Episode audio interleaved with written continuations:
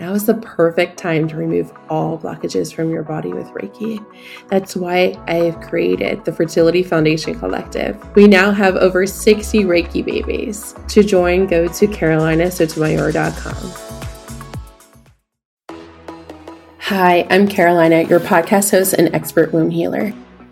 Over the past five years, I've served over 500 women to remove physical blockages in their bodies. We achieve this with Reiki I believe healing doesn't have to be done alone, nor should it be. You will hear stories of healing, methods to heal with, and guest speakers covering taboo topics you won't hear anywhere else. Let's continue this journey of womb healing together. Hi, I'm Carolina, your podcast host and womb healer, and today we're having a very special guest.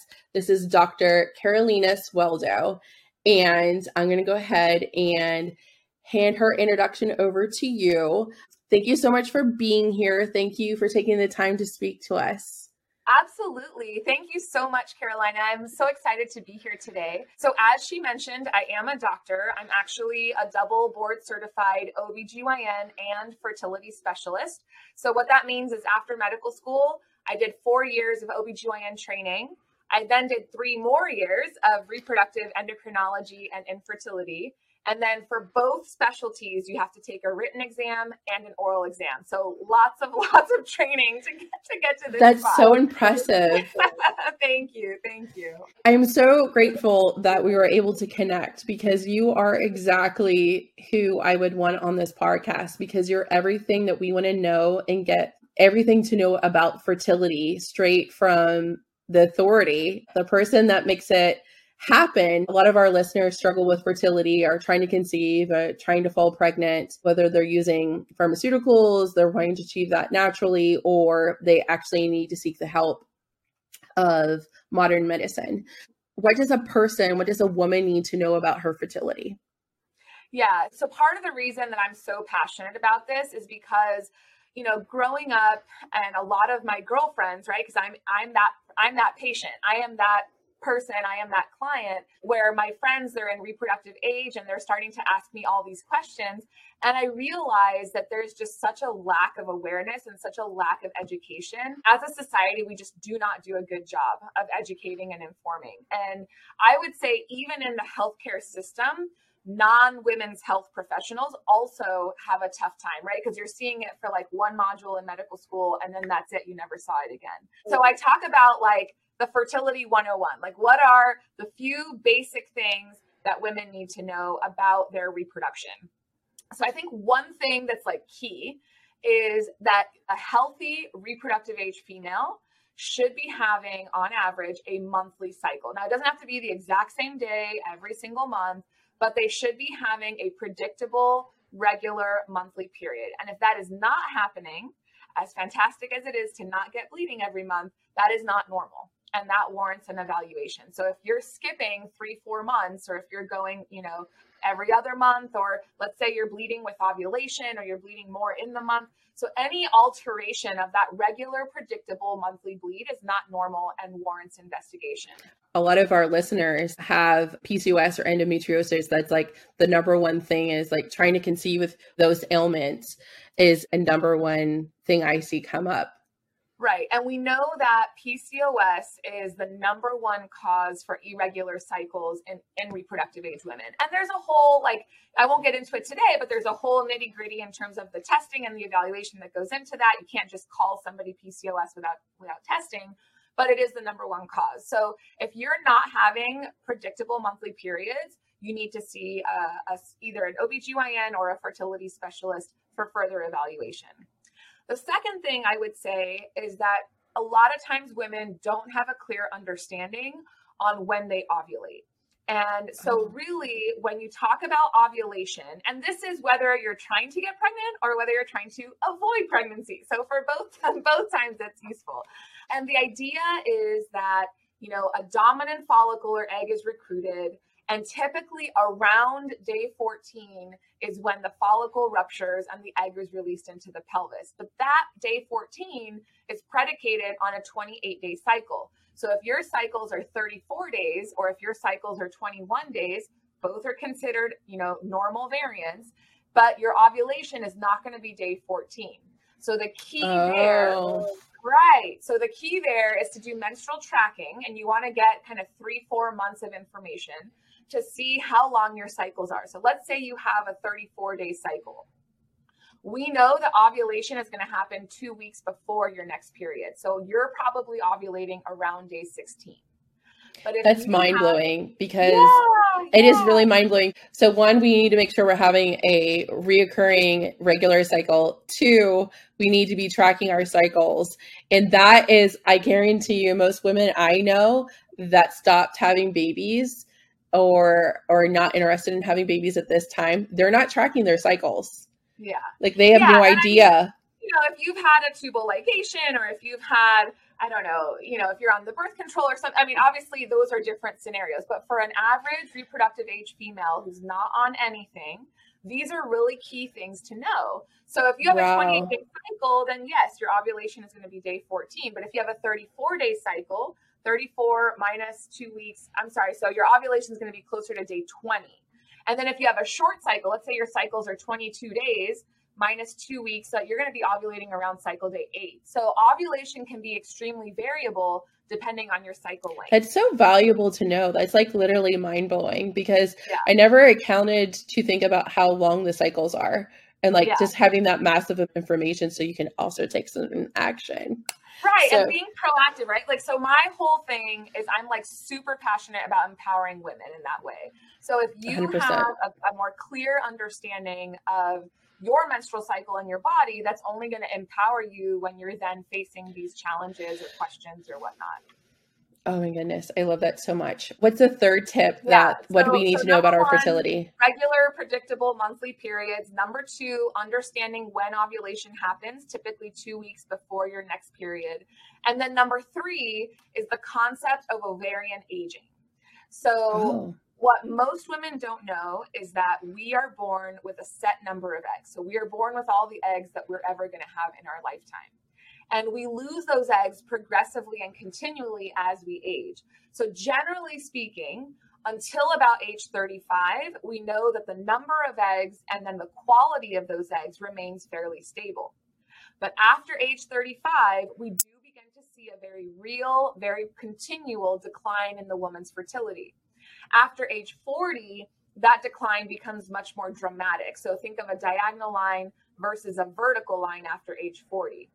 And it's not like something magical happens on your birthday. It's not like you know, like you turn 35 and all Abracadabra. of a sudden, right, exactly. So uh, you know what what we're talking about here. It's it's all a continuum, but patients need to understand women need to be knowledgeable in that after age 35 year over year it absolutely matters and after age 40 gosh it matters even more so so really important from a reproductive planning standpoint do you want to have children yes or no how many children do you want to have and then based on those two questions really being thoughtful and intentional about that reproductive planning journey i love that when do my eggs go bad? So I actually get that question a lot, which is funny because I think of like all of a sudden they're rotten or they're spoiled. Like I don't know. I know hard boiled eggs. Yes, yes. So I get this visual. Um, and again, it, it's a continuum, right? Like there is not one sort of magic number or magic date or magic time where the eggs actually go bad what happens is that with the decline in the quantity and the quality of the eggs, you begin to see that becoming pregnant becomes more difficult, the risk of miscarriage becomes higher, and then ultimately the risk of a, a baby with fetal anomalies as well. So, women who are older absolutely can get pregnant, absolutely can have beautiful, healthy babies.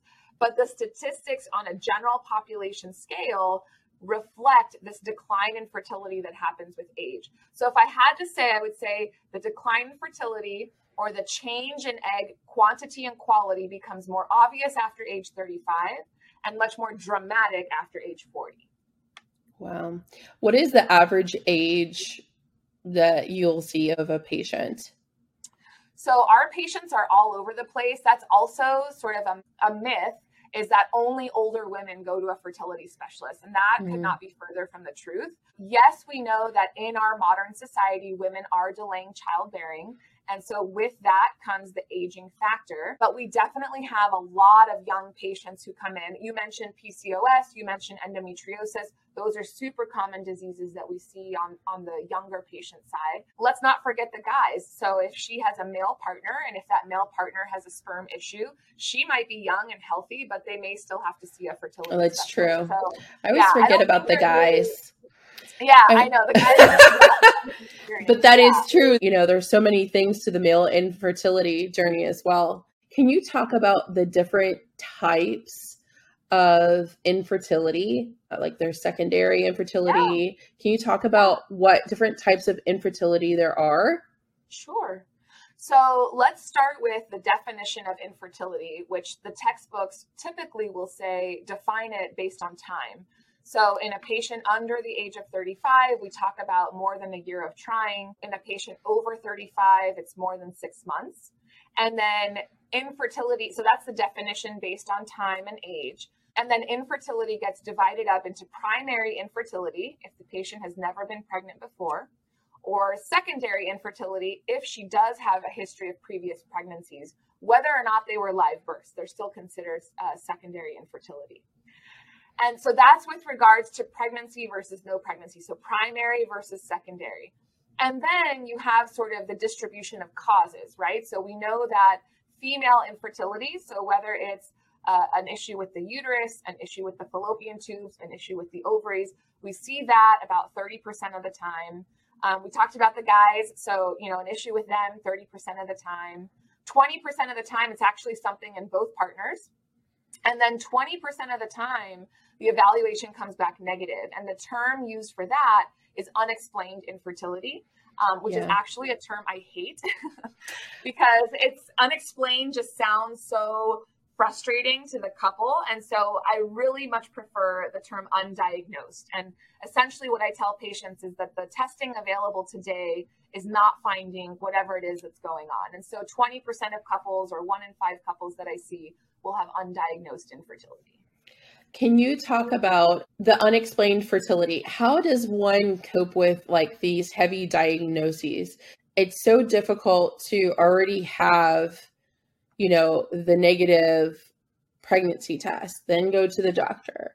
And then all of this has the potential to create fertility trauma. So, what is your best advice when someone gets unexplained infertility or PCOS or whatever the diagnosis of the ailment is what are like some next steps for that patient to move forward with to cope with this new trend? so i think when you're talking about the infertility journey a huge piece of this is mental right mental is sort of all encompassing sort of emotional psychological mindset there's there's so much that goes into this right. journey that is not 100%. just physical.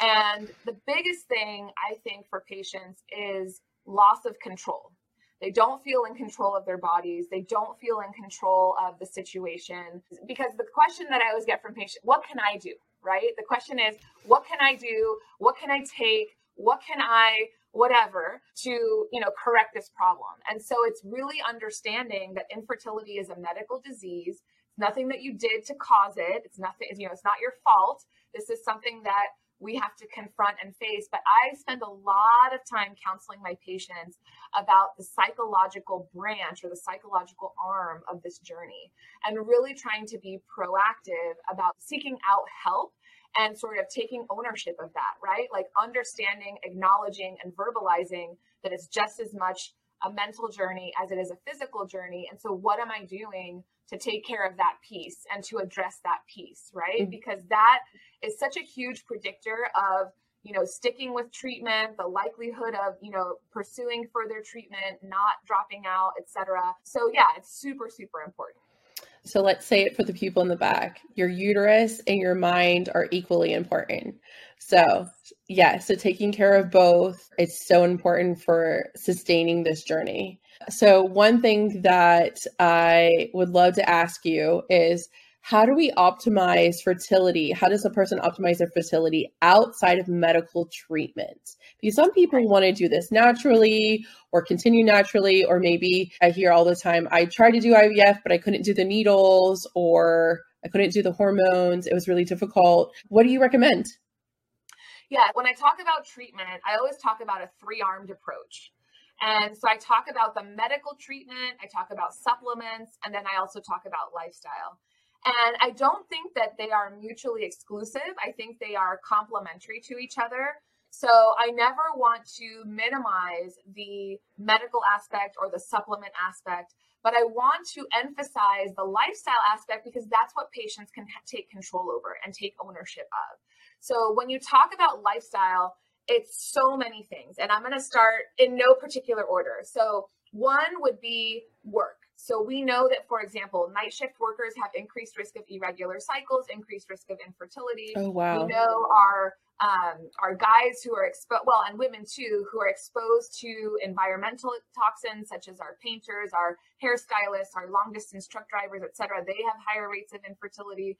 Um, so job related can definitely be something. Now, job related stress is a little bit harder to quantify because sort of all of us have stress and you know whose stress is more than other. But I think there are very real job issues when it comes to, for example, the night shift workers or these environmental exposures. The second thing we talk about is sleep. So we know that good sleep, and it sounds so basic, but most of us don't get good sleep. And good sleep is so important for fertility because that's when so many things are happening at a hormonal level. Um, and so sleep is super important, addressing that and, and being on top of that. Um, and then I talk about, you know, the exercise piece and the nutrition piece. Um, and for both of those, what I would definitely say is that accountability matters. Accountability counts, if you will. Uh, most of us know what we need to do, but the actual implementation, the actual actual execution is very, very few percentage of people are actually doing it. And so having a dietitian or having a trainer or having somebody that can work with you and really keep you accountable is going to make you more successful. And then lastly, I'll come back to what we were talking about earlier, which is the mindset piece. And so whether that is working with a coach, working with a therapist, working with a support group, um, whatever that looks like for you, I think it's important to incorporate that as part of your management plan, as part of your treatment plan.